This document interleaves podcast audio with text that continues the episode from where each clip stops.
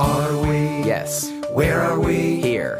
Why are we here? Not entirely clear. We are misfits thrust into existence by random chance with no hints at all as to how we're supposed to make sense of it all. It's immensely bizarre. Here we are. Hello, everybody, and welcome to the Here We Are podcast. Today, it is my pleasure to be at the Washington State University, Vancouver, talking with Associate Professor in the School of Molecular Biosciences, Dr. Steve Sylvester is joining me today. Steve, thank you so much. You bet. I have to say, you know, I'm a I'm a hair intimidated for this one. You sent you sent me, uh, you know, I used to I used to hide that when I started this podcast. I would go into an interview. I'd be like, "What the heck am I even doing here? I have no business interviewing scientists." And then I would get on and I would try to sound smart enough to act like I would belong in the room. I'm four years in. I'm I'm done hiding my uh, my, my insecurities from people. Let's put them out there. I have I have many gaps still in my knowledge that I'm trying to fill in, and I So think I. you're going to uh, really help me out today because we're going to be talking a little bit about stuff at the molecular level. We usually don't get down there quite scaled down that far, and maybe a bit of chemistry as well. Never talk about chemistry on the show. It's one of the ones that I didn't pay attention in school when I was in high school. I feel like I could have got chemistry, but I didn't pay attention, so it's not in there. I'll have to take some online courses or something at some point. And you sent me this list of this fantastic list of a zillion things that you do, ranging from figuring out groundwater contamination, possibly leading to testicular cancer, to helping contamination with oysters, to maybe uh, some genetic or uh, molecular kind of cause of homosexuality. Like who who knows? You have all sorts of you have so many things that we could talk about. Uh, we might even do another. Who knows? I live in the epi- uh, in the area. Maybe we'll do another episode sometime if we really get into something. But but you have we're we're meeting. I'm kind of just getting started in in a real scientific pursuit with my life. I've been I've been taking science. I've always had a, a pretty uh, passive but uh, interest in science, and I've been taking it pretty seriously for the last seven years or so. Uh, and then, especially with this podcast, I started four years ago. Uh, that that much more seriously, and now uh, here you are. We are having a conversation. You're nearing retirement. Yep. you're on your way out. You've you've lived uh, according to everything that you've researched. You've you've clearly lived a long and interesting uh, life and have an interesting history within academia. Can you just It's been fun. can you get us up to speed a little bit? Tell us uh, tell us a little bit about your life. Uh, so uh, I, I uh, started school, uh, college as a chemistry major because it was hard for most people, but I seemed to be able to do it. And uh, as I got closer to graduation, uh, I was taking courses in psychology, and I found the human mind fascinating. So I stayed another year and got a degree in physiological psychology along with my chemistry degree. And then President Nixon changed my life. Uh, he cut funding to the National Institutes of Mental Health and the program that I was seeking, which would be uh, the molecular basis of behavior. Um, we didn't call it that back then. We called it uh, neuropharmacology or something. Um, I had to make a change. So uh, I was very fortunate. Uh, I tell young people that I speak to frequently that chance favors the prepared mind. And I had some chances because I was prepared. As a chemist in psychology, that made me kind of unique. And I got the opportunity to learn uh, experimental neurosurgery. And um, so I applied for graduate school, and my, the advice they gave us was apply for what you want and apply for what you know you can get. And I was recruited by uh, uh, a chemist, a biochemist. And uh, after I applied, that's when the cuts to the National Institutes of Mental Health came along. And so I didn't get into any of those programs. But I got into a biochemistry program at the University of Dayton, a master's degree. I didn't know anything about the University of Dayton. Turned out it was Marianist, so I had to figure out what that was. Um, what is that? it was Marianist. Uh, uh, it's a Catholic school. Oh, Uh, okay. Yeah. I didn't know that, and I was raised Catholic, No, and I, I, was didn't raised know that. Protestant. but uh, loves the brothers, got to know them, and and appreciated what they do. Um, so I I went and uh, I walked into the biochemist, and he was poking around inside a rat with sharps, and I said, "Oh, don't do that." He says, "You know surgery?" I said, "Yeah." So I took over right away, and um, working with him, I learned endocrine surgery and did a lot of biochemistry at that time, protein biochemistry, studying uh, how proteins work, how enzymes work. And um, I found a difference between male and female rats. So that was my first enlightenment that uh, being male and female was far different than just gonads and uh, I say boobs and beards mm-hmm. when I'm speaking to kids. uh, but the livers and, and the biochemistry is entirely different. So uh, that was my first uh, introduction to looking at gender a little bit differently. And then uh, I worked hard. I enjoyed the, the laboratory research. Um, and then I wanted to know more about the rat, the animal. So I tried to get into vet school. And at that time, it was harder to get in vet school than it was in a med school. And um, why is that?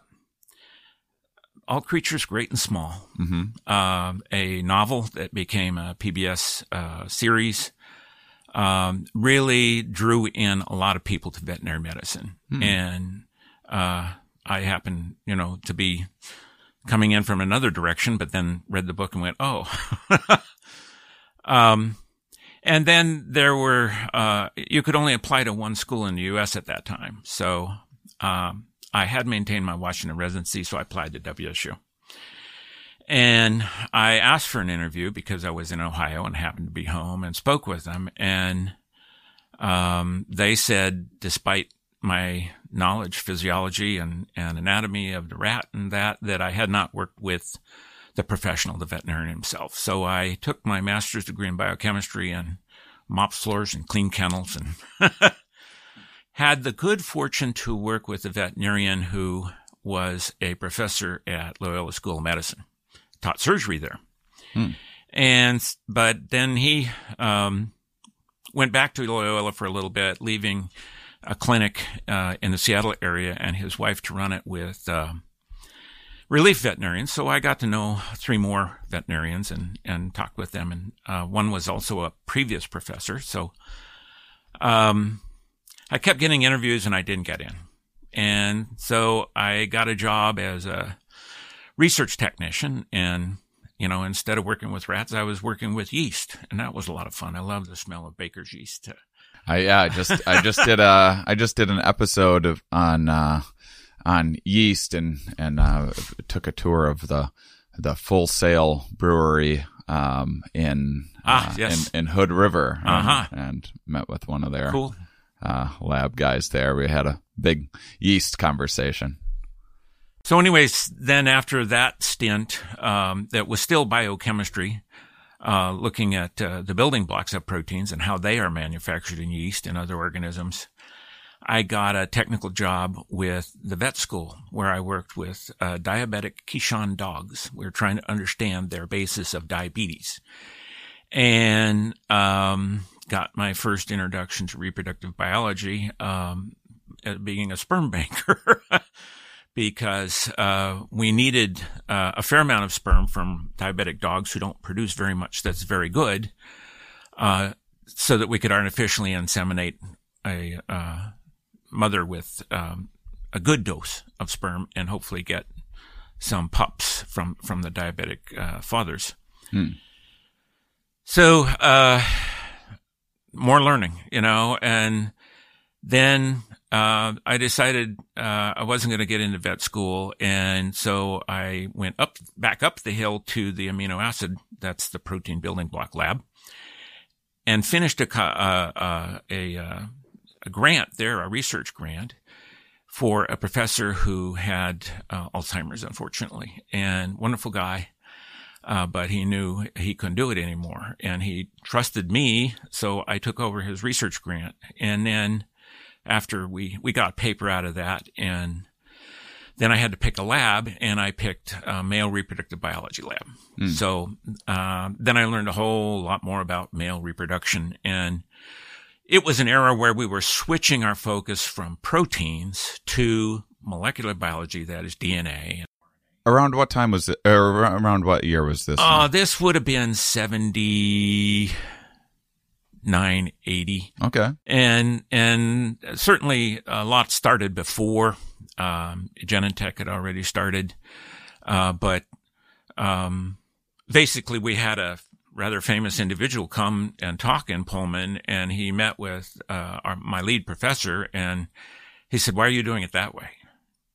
the protein way, the old way. You should be doing the molecular biology way. And it stunned my professor. And he went home and he came back and said, we're switching.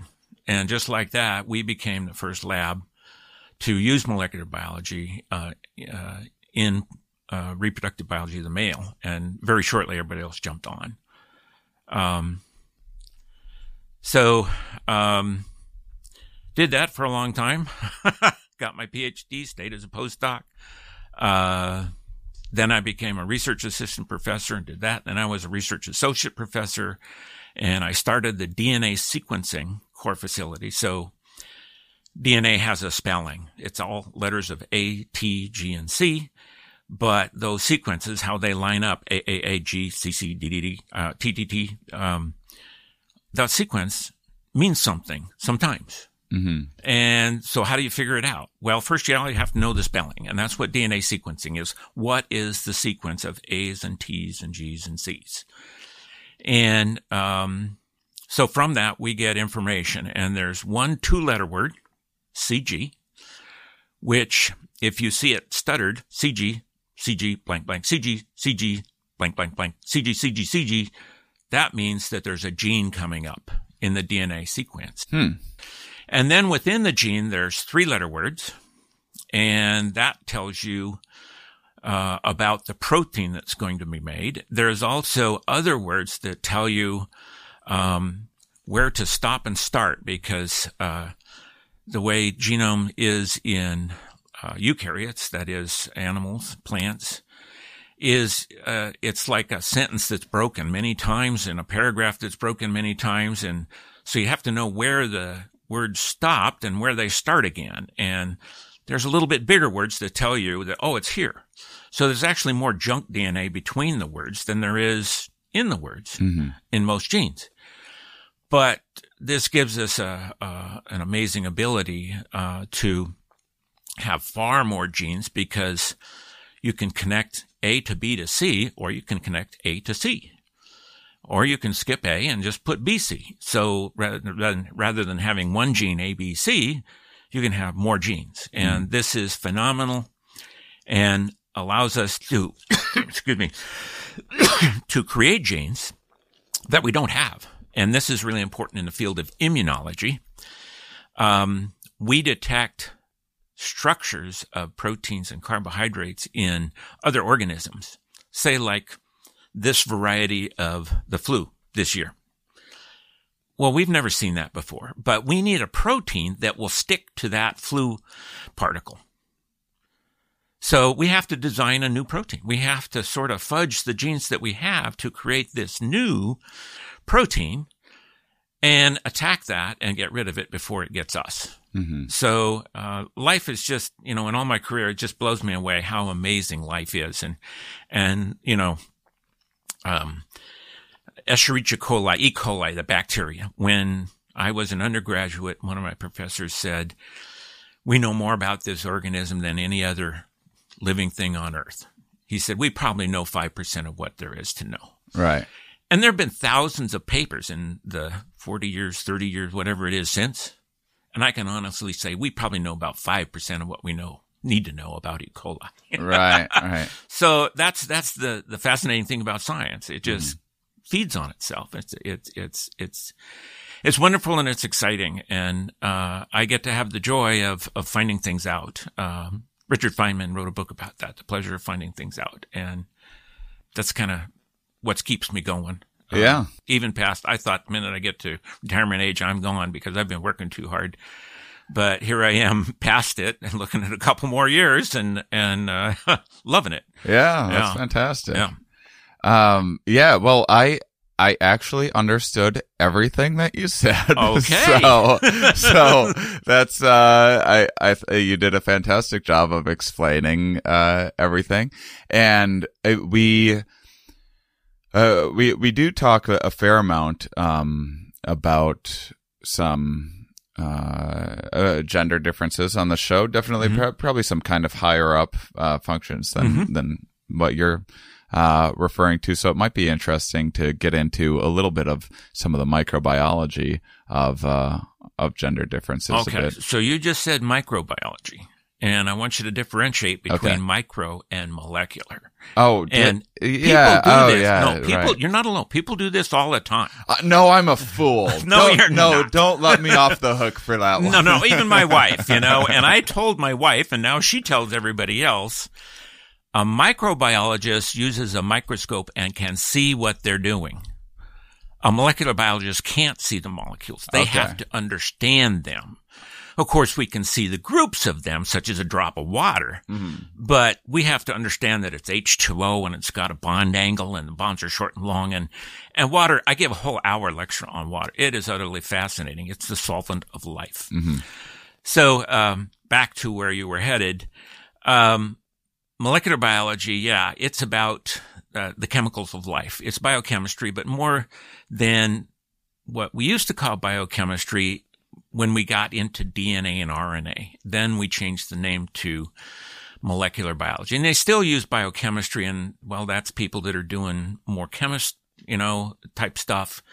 Uh, whereas molecular biologist is working with DNA and RNA and protein. Hmm. Yeah. So that's the difference between micro and molecular. Uh, That's very good for me to know. See, oh, they got to embarrass myself once, and then in the future, I got it. It wasn't even it wasn't even terribly embarrassing, but it's it's fun to imagine. If you're lucky, uh, it doesn't always happen, but once in a while, I'll ask a real dumb question. You'll get to see my face turn bright red. Oh, I hope it happens for you. It's quite a sight. Hasn't happened yet, but it's uh if you're lucky, you get to experience it. We'll see what happens.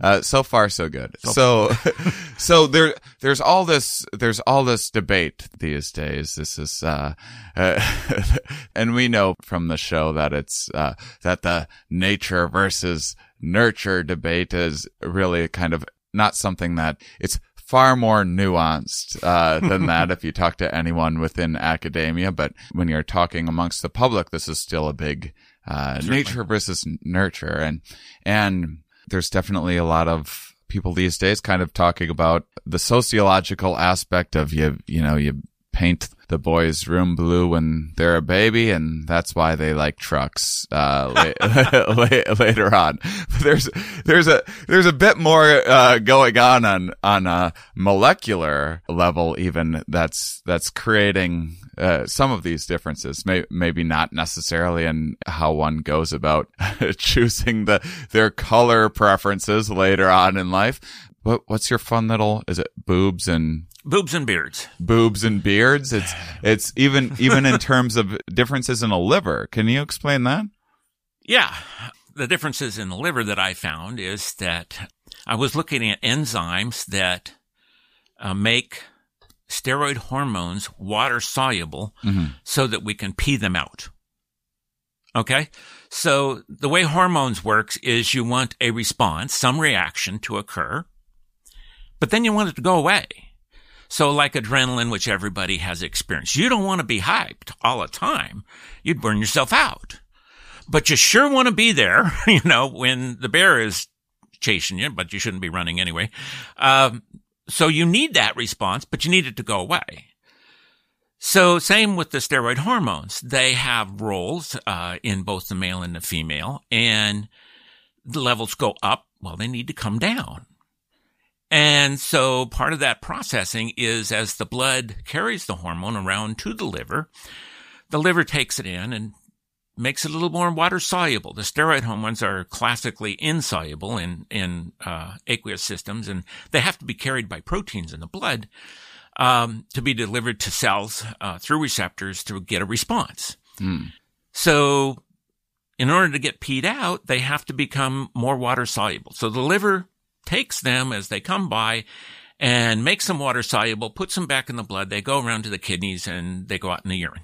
Hmm. Okay. So what I found in that early work was that in female rats, there was another enzyme that didn't exist in male rats in the liver. And so I went back to my surgery and I castrated the males. You got a male pattern. I castrated the females. I got a male pattern. Well, then I thought, well, what happens if I add estrogen, the female hormone, to a male? Well, males already have some, but not as much as females do. To the male, I got the female pattern. And when I added testosterone to a female that I had castrated, hmm I got the male pattern. Hmm. So the liver was responding to the levels of estrogen or testosterone. And as I said below before, males have high levels of testosterone level, low levels of estrogen, and females are the reverse. They have high levels of estrogen and low levels of testosterone. So I began to see that there's differences at the molecular level. At the hormonal level, of course, we know that. So that sat in my mind for quite a while. And then later in my career, when I went into male reproductive biology, science really didn't know what to do with us because we're a little weird. you know? So they put us with the female reproductive biologists. And that seems like a yeah, natural and, pairing. And, and then they, since got males and females, they put us with the embryo people, the embryogenesis people. What happens Uh-huh. when you mix males and females together? You get offspring. So Is that I? I'm following the path so far. I, I can get how this comes together. Sure. yeah, so so going to conferences, I began learning more about female and also about embryo. hmm And chance favors the prepared mind again. The opportunity came up to teach embryology in Pullman. And I went, oh my God, I never had embryology. You know, I know the male and the female, and I know a little bit about early embryo, but that's it. You know, after the fusion of the gametes and the first few divisions and that kind of stuff, I didn't know it. So, But- so a kid goes into your class. They they need this all important embryology course, and they walk in, and little do they know their professor, their professor's scrambling to put together. Well, uh, scrambling was 13 hours of prep for one hour of lecture and no question about the next chapter, please. Today's rest from attention fatigue is brought to you by the Quip electric toothbrush. Go to getquip.com to find out all about the Quip electric toothbrush. It has changed my life. You know why? I don't need to think about it anymore. You go to the store, they're going to try to sell you a million different toothpastes. Most of, oh, whitening. I want whiter teeth. And then it has abrasives in it that can be harmful to your teeth and chemicals that don't work. You want to go to your dentist every six months is what you want to do. And you want to keep your mouth healthy using a Quip electric toothbrush, which monitors the amount of time that you're using it. It gives you feedback so you know when those two minutes that you're supposed to brush are up and you're brushing for that length of time and not longer. It's gentle on your gums. Some electric toothbrushes are too aggressive, too abrasive.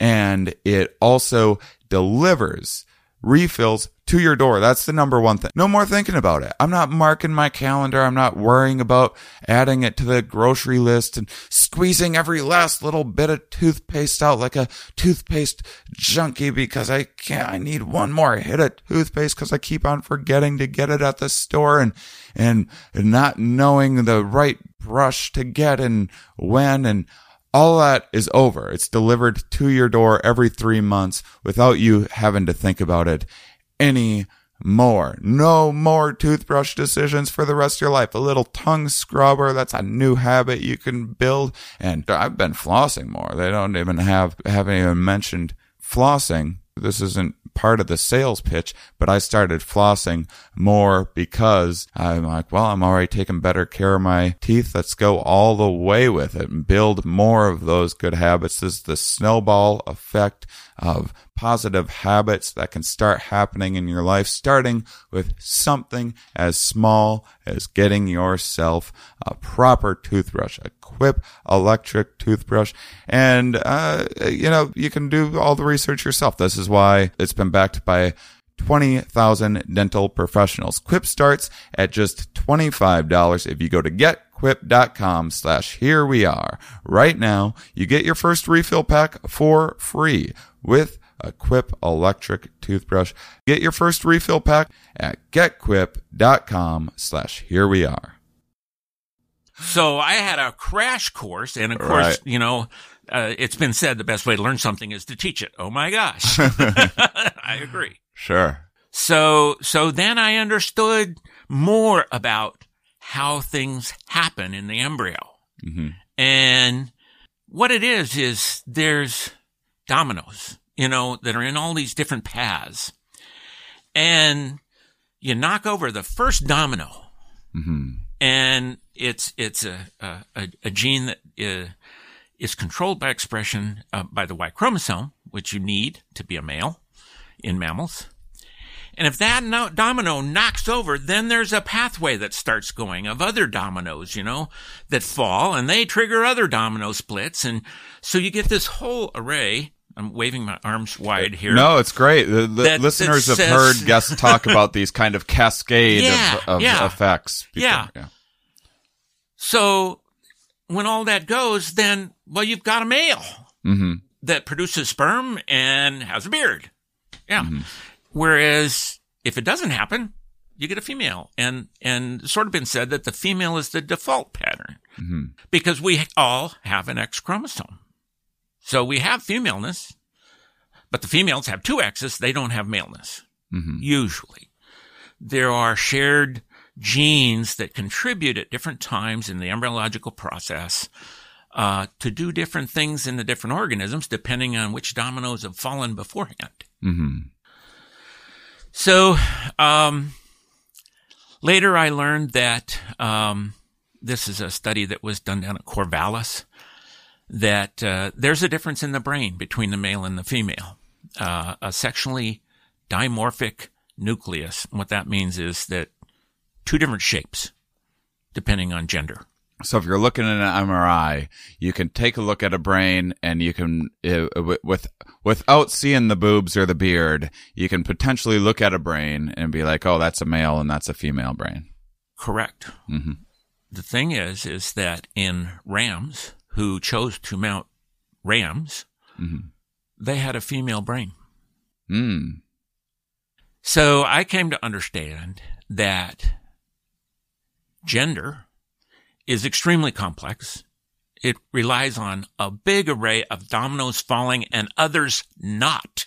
hmm And we have whole bunches of examples of intersex hmm where the dominoes got confused. hmm And um, you've got beautiful women with a Y chromosome hmm because one of the dominoes that was supposed to fall didn't. hmm And well, the pattern went female hmm by default.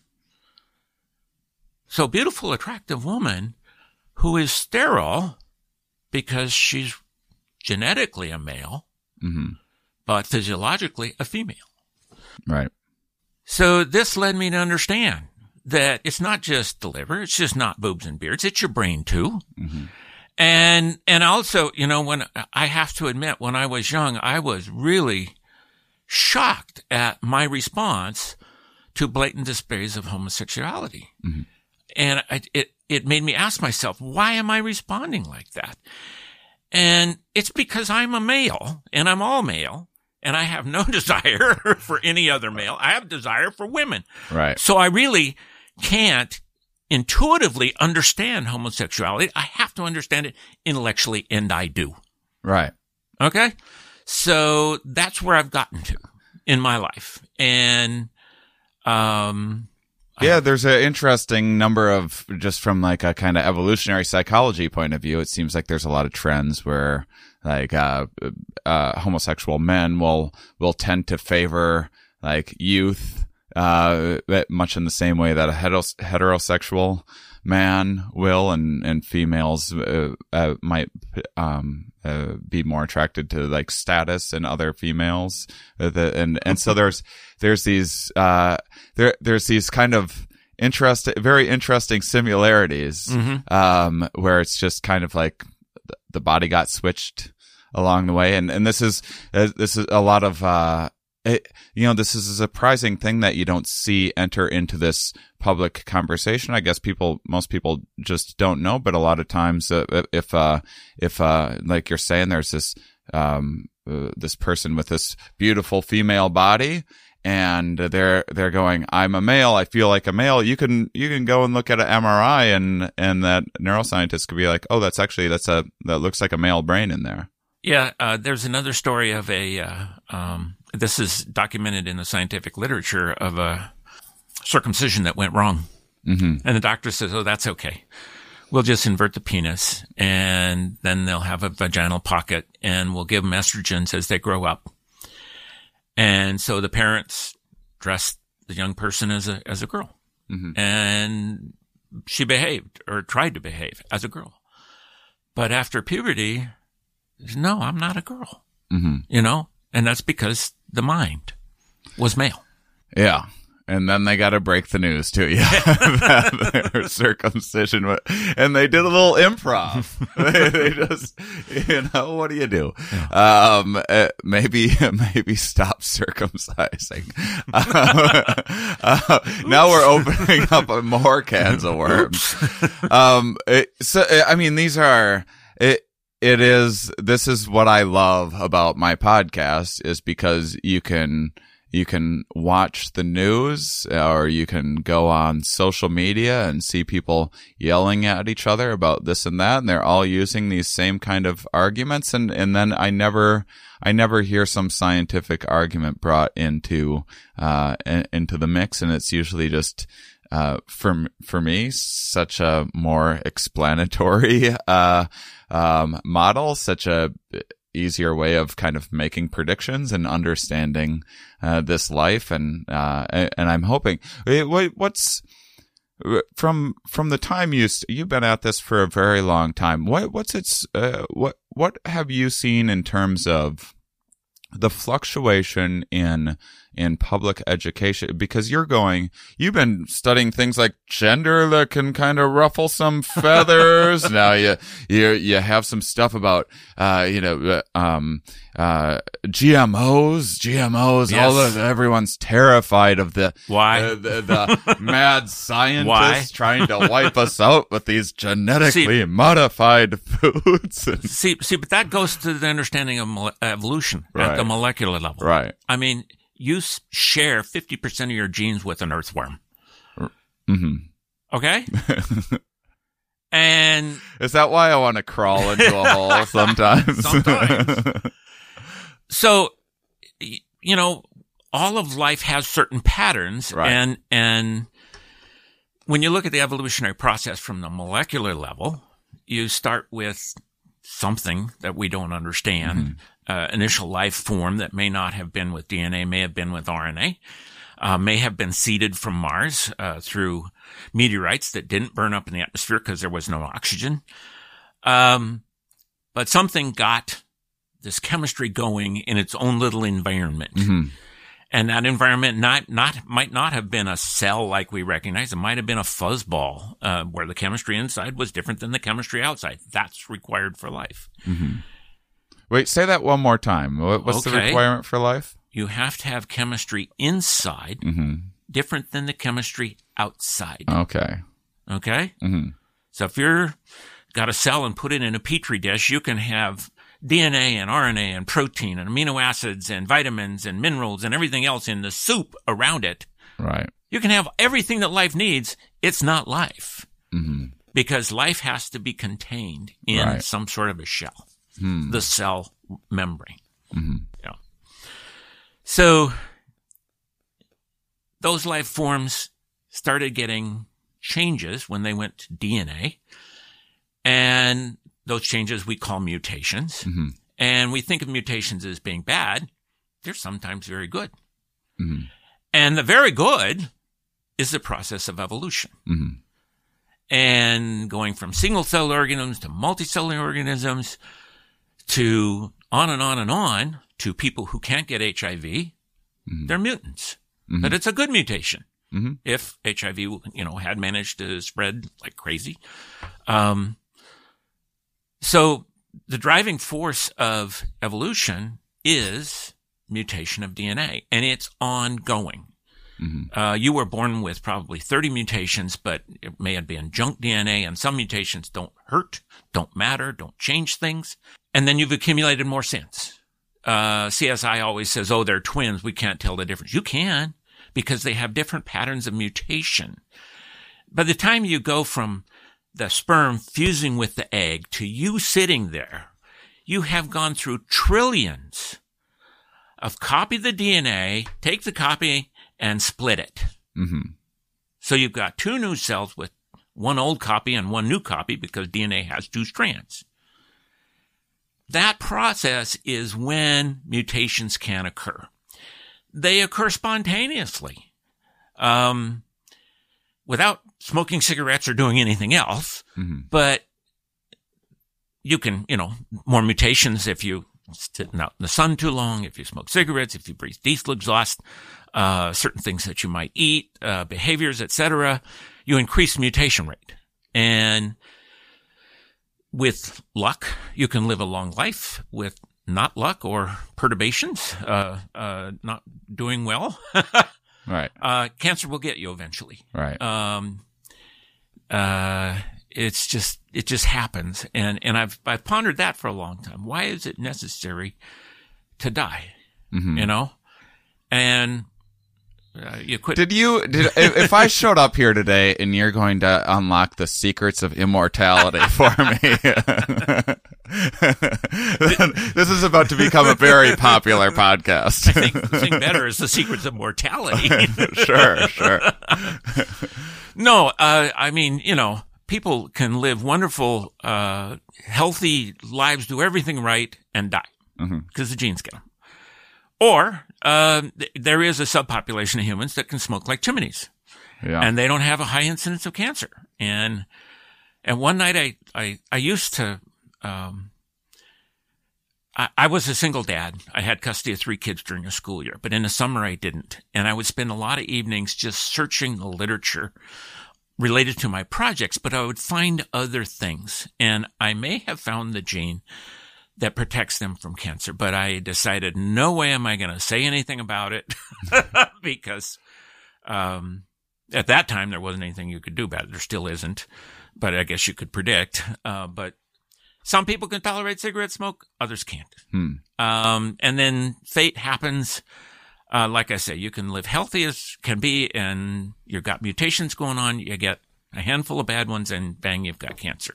There's a lot more ways life can go wrong than there is it can go right. oh, unfortunately, Oh, yeah. which Oh, yeah. which is one one of the what makes what makes this experience uh, so special. Yep. So um, it's it's been fun to learn along the way, uh, to grow. I think as a scientist and as a human being uh, has been wonderful. Um, I've made my mistakes along the way. hmm Uh, I haven't had a, a paper pulled out from under me necessarily. We were headed the wrong direction, but it's what we believed at the time, and it was based on the evidence that we had at the time. hmm And and now we understand better, Mhm. you know. And That's Uh, science for you. yeah, it That's- is. Science does a pretty nice job of correcting itself. Yes, uh, science is self purifying. Mhm. Um, and that's something that a lot of people don't know. If, if there's something that's wrong, it's going to get figured out eventually, you know, and, and fraud, uh, sometimes it takes a little time to figure that out, but the incidence of fraud in science is very low. hmm Uh, and the reason is, is because you're supposed to publish papers so somebody can do what you did and get the same result. And if they don't, what's going on? You know? And usually it's an ego where people, uh, commit fraud, um, and they get caught. Um, there might be some that slides under the table, uh, but, uh, um, somebody repeats it, doesn't happen. You know, what, what's, what's going on? And then there's cases where scientists don't agree and, well, why? Why did they get different data? Mhm. I know of a really good case where it was the strain of mouse. One lab was using one strain of mouse and the other lab was using another. And well, mouse is not a mouse. It's which type of mouse is it? And just the strain, uh, a certain selection of genes that distinguishes the two mice, uh, made the difference. Yeah. Hmm. So, uh, well, this is uh, part of uh, kind of the uh, if you see uh, some some people on the news, some televangelists, that sort. Seems like the the uh, less beholden people are to the scientific method, the easier it is to get away with fraud out yes. there. Uh, so let me let me go back. You sure, asked sure. about that sort of a thing. What's what's going on with science and society? And yeah, I'm curious. Just over your uh, lifespan, yeah. has has like.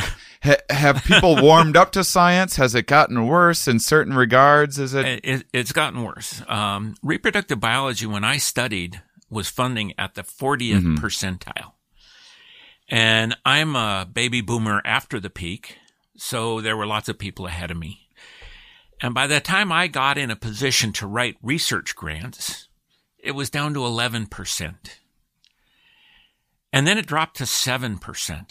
And a research grant that I used to write, 20 pages single spaced, three months of intense work, reviewing literature, writing, thinking, uh, proposing, uh, narrowing it down, trying to make it so people can understand it.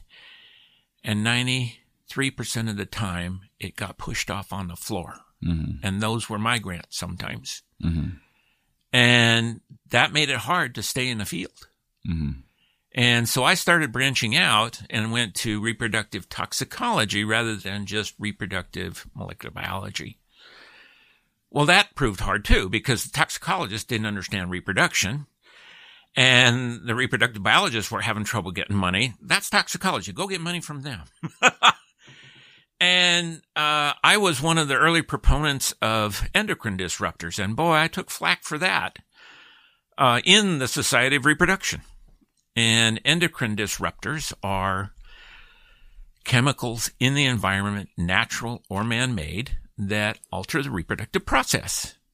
And even the reproductive biologists were hesitant to accept that kind of a concept. But it made sense. Um, we can fiddle with the human body with drugs mm-hmm. or toxicants, you know, and so why why wouldn't there be natural compounds. And, and, and this is known, you know, don't let your sheep eat clover too much in the spring or they won't uh, go into heat. Mm-hmm. Um, New Zealand, uh, it's a big problem. That's just a natural compound, but it's fiddling with reproductive process. So, you know, um, bisphenol A um, doesn't interfere much with reproduction, but uh, uh, at high doses it does, I believe. Um, I like to say the uh, um, manufacturers in China, Viagra won't even help them. Um, and that's, there's not, you know, how do you know? Because you haven't tested this in humans. I hear that a lot. Mm-hmm. And they argue that, oh, um, this, this phenomena that occurs in rats and mice, how do you know that's any good? Well, they've shown it in humans and African boys. And so, hey, this is real, you know? So um, we're learning more and more about exposures, and it's always a contest. Uh, the chemical companies fight really hard uh, because it's part of their you know monetary system, and the scientists are kind of playing catch up some of the time. And the bisphenol A, they went to bisphenol S. Well, the scientists have shown now that bisphenol S behaves a lot like bisphenol A. Right. And then, you know, a government panel does a study and says, oh, we don't need to worry about it. And our scientist in Pullman, who's one of the early uh, discoverers of the bisphenol A problem, she said she wished it had never been produced on Earth. And so she's writing a, working on a, uh, a response to the government uh, uh consensus. Um, and it may be, you know, a lot of things we don't understand all of the pieces of the puzzle, mm-hmm. there may be a genetic susceptibility. You know? So, like mercury. Um, high levels of mercury uh, can influence neurodevelopment, which goes on until your 20s.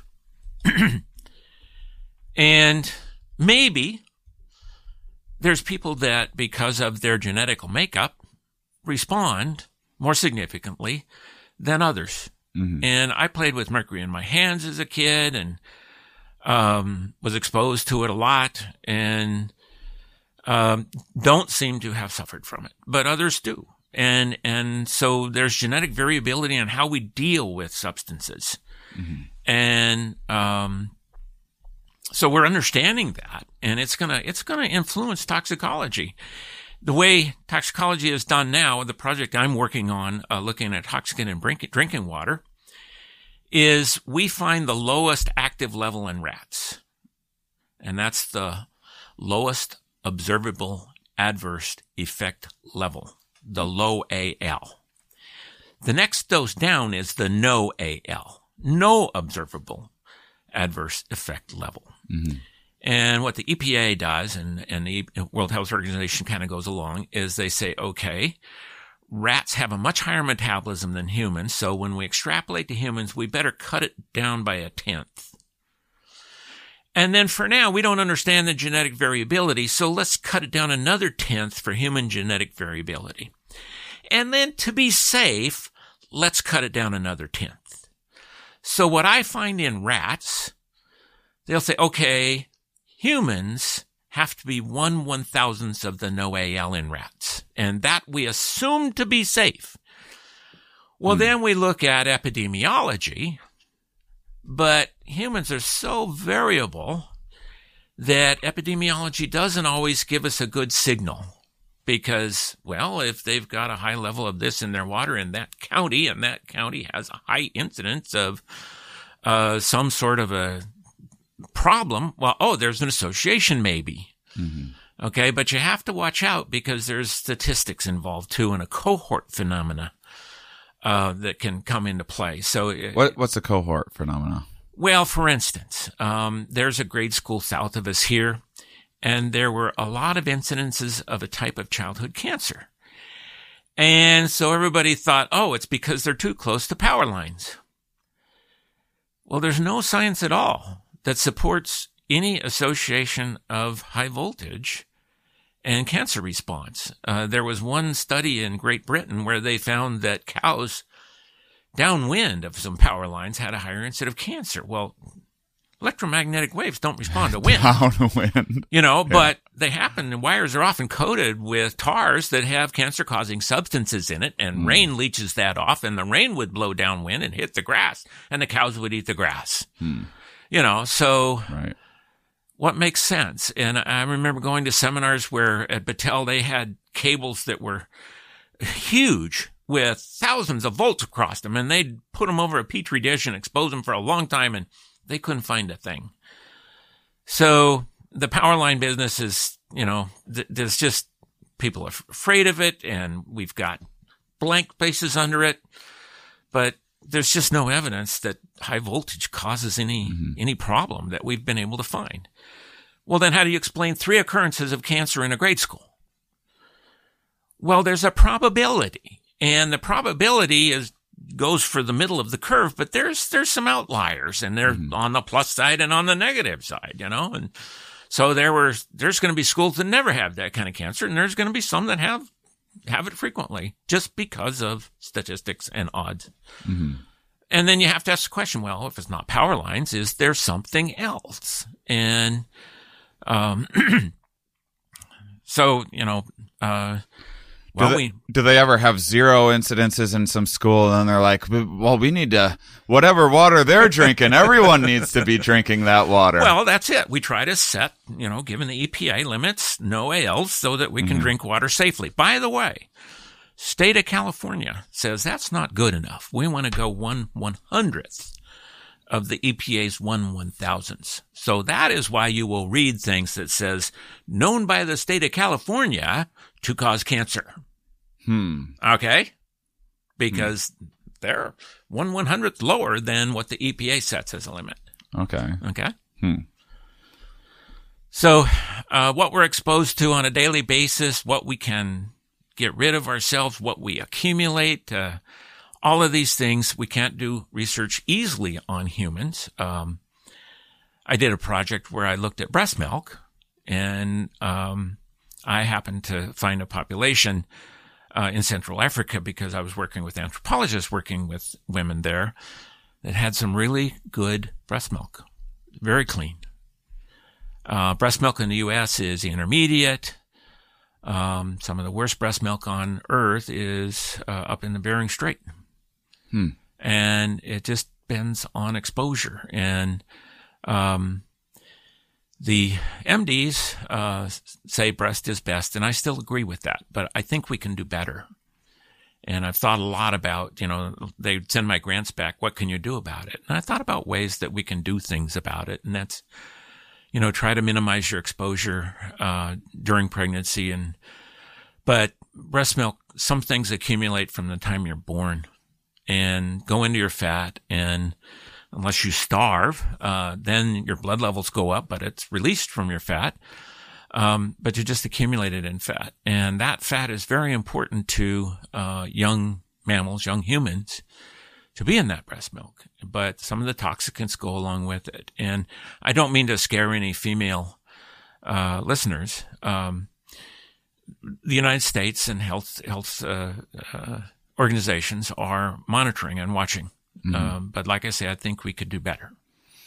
Yeah. Well, one interesting thing is, is I, I want to make sure that I'm kind of understanding this correctly. So say, so say you find, um, something in, uh, in the, in the water supply, you, you see that it's something caused by, uh, fertilizer or something like that. So if you narrow it down to some specific, um, chemical, then, uh, a a company that finds it kind of inconvenient to change those practices, they could instead just create an analog. So now it kind of throws some of your research out the window. If, if you if you find something that we'll call like CBS yeah. or something like that, or C, CBT or something yeah. like that. You, you find that that's causing a problem. They can just go CBU and it's basically the exact same thing. No, well, it's got to be different. Uh, uh but it's it's they've like tweaked some so they've it's like tweaked, technically yes, they've different. changed a chemical component mm-hmm. of that molecule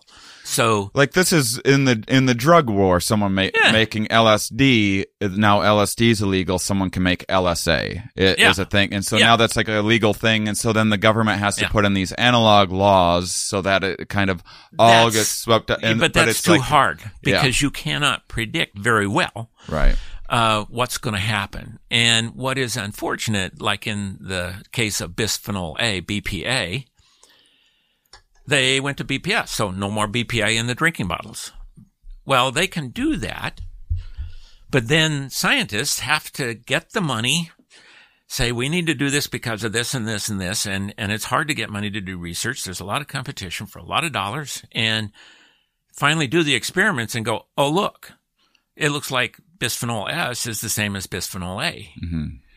And then um, the, the, you know chemical companies can make a change again. Mm-hmm. And there's this period of exposure based on generalities before scientists catch up with the specifics. Right. And that's unfortunate, um, but that's the way it's done in our country. Yeah, because science is very diligent, which takes time. Takes time. Um, so so what from uh you don't have to answer this if you don't want to, but from from more of like a, a public policy standpoint, what what could be done? You you put um uh some someone in charge eventually down the line who who who is interested in and maybe more of a science based policy and, and we start being like hey, it looks like this this um uh, the, this way in in which we uh introduce uh new and and uh, companies are changing uh, uh, you know changing their chemicals a little bit to kind of stay ahead of science so they don't have to change their costs and their profit margins. It looks like this is having some downstream effect some almost a, a cultural cascade of effects. Is, is there some sort of policy that could be implemented to uh, to change that domino effect in science's direction. That policy would be regulation. Mm-hmm. And uh, people don't like regulations. It's right a dirty now. word. We're having trouble regulating the stuff we know about mm-hmm. right now, let alone the stuff we don't know about. th- there's cost benefit. Um, we've got a tremendous lobby uh, from the big companies, so I don't think it's going to change quick. Uh, I would like more science to be done uh, before chemicals are released. That costs money. Who's going to pay for it? Um, so cost benefit, risk benefit. You know, what are the risks? What is the benefit?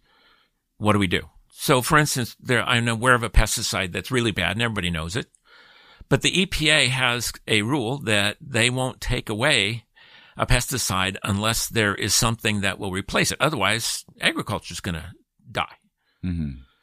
So what we do is we learn as much as we can about something like that, and then we train our pesticide applicators and the farmers to do the best job they can and use it correctly. Uh, it's called integrated pest management that you spray at the right time with the right chemical at the right dose.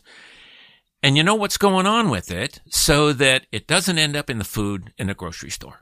Mm-hmm. And it's used effectively. You don't have to spray multiple times because you did it when biology said this is when it's going to be most effective.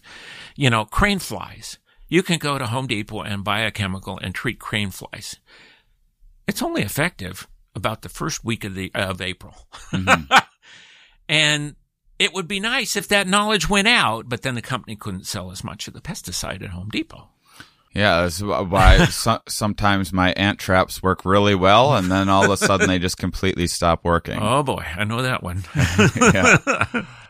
Um. So, all right. Well, I'm about to make a huge jump back to something we were talking about earlier. So this is as good a time as any, since we're, kind of going to make a jarring jump. But also, um, before we wrap up, you can kind of close the, uh, any uh, any loose ends that we have. But this is a good time to. I always ask my guests each week to name a uh, charity of their choice. Um. So, what would you like to plug? Um, Mount St. Helens Institute. Uh, my wife and I are members, and um, they promote STEM education, which I do actively in high schools and junior highs in the area, and uh, particularly for young ladies. So, Geo Girls is a program they have, and um, they get the young ladies out on the mountain, um, and they get rained on. Uh, they camp out, uh, but they learn a lot. And um, when I started in biochemistry, there was one female grad student, no female faculty. And we started to see an influx of females, first on their own, just out of interest, I guess. I can do this. And then there was a commercial on television where a woman said, "Well, I have a PhD in biochemistry," and there was a statistically statistically significant sharp increase, Hmm. such that now there's actually more young women uh, in many programs than there are young men Mhm. in biochemistry and molecular biology. So um, I've always been a bit of a, a not a radical feminist, but supportive of of uh, women's issues, and and um, so this is where I think that there's good minds that aren't contributing because they're told, "Oh, you can't do that." Yeah, you can do it. hmm And so Geo Girls gives these young ladies a chance to see what science is about, to think about it, to meet with female scientists as role models. And so that's uh, why we like to support this program. Mm. Well, this is this is a positive change you may have seen in science in, in your in your lifetime in science. Where when you started, there was uh, there was kind of these. Uh, uh, you, you know, a little more of stereotypical, uh, roles and, and maybe not females getting into the, which if you look at, if you look through, uh, my list of podcast, I think uh, Yeah. of the last 15 episodes or so that I, I've had, I've had, um, more, if not far more fe- females, um, than males. And this was, this was a, a time in our history where we were missing out and uh, the, the mental resources of 50% Yeah. of the population. Yeah, really. That we are missing out on. I mean, look at look at. Uh, I can just name a whole list of of uh, female scientists that have contributed and love the stories they tell of what they went through. Um, you know, uh, We were just talking about Barbara McClintock. the- yeah, the yeah, other- Barbara McClintock. the. Uh, nobody believed her. you know, and, and, um, it, it, it still goes on a little bit, unfortunately. Mm-hmm. And, or you didn't play by the rules. You didn't get your PhD until you were 55. So what? Mm-hmm. You know, um, science is self-purifying.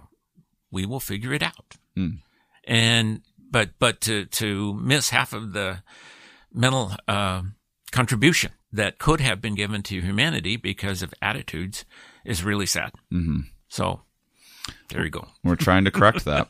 All right. So here's my last, and, and you're welcome to, like I said, any anything that uh, that you wanted to get out there or, or close uh, some loose en- uh, ends on. Um, that's popping in your head. You're welcome to throw it out there as well. I had a question going back to these gender differences. Uh, it it did.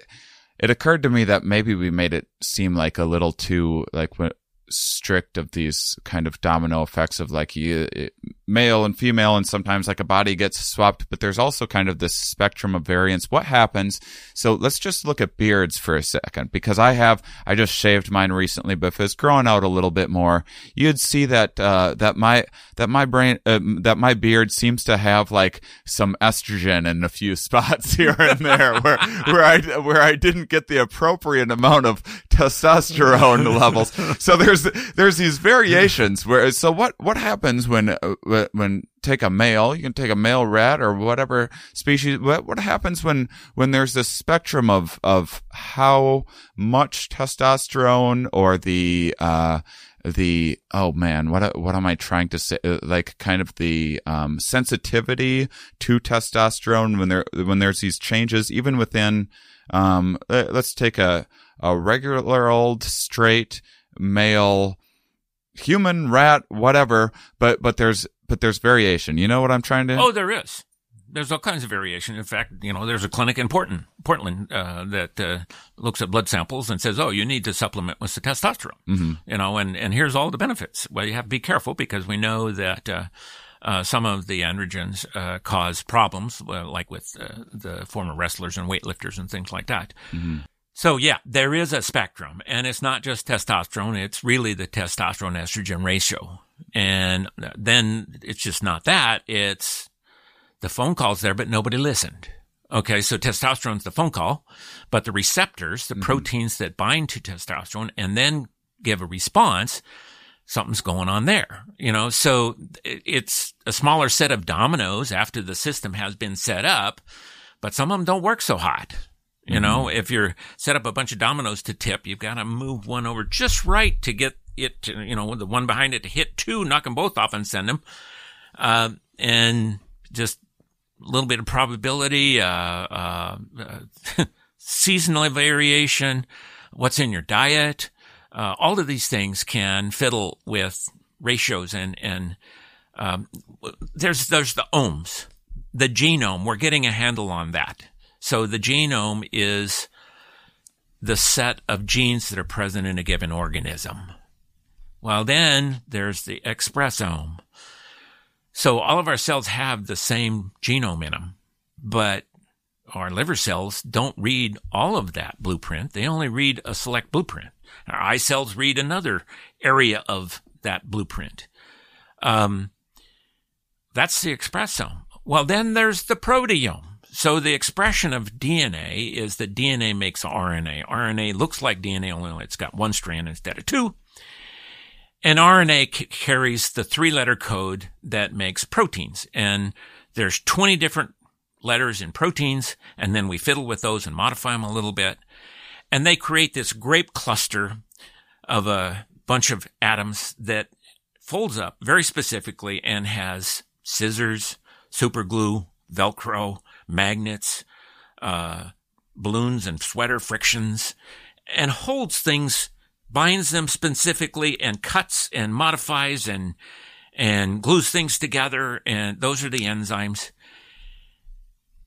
Then that you know you got genome, you got expressome, you've got proteome. Then there's metabolome, and the genome that's you know, varies because of mutations. They don't happen too often.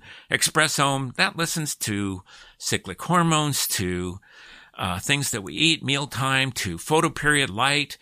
Um, the proteome Proteins hang around for a long time or they go away real quick depending on what's required. The metabolome, that's what we eat, the sugars and, and amino acids and nitrogen compounds and, and other things. Um, that varies on the minute. Right. So we're beginning to get the genome.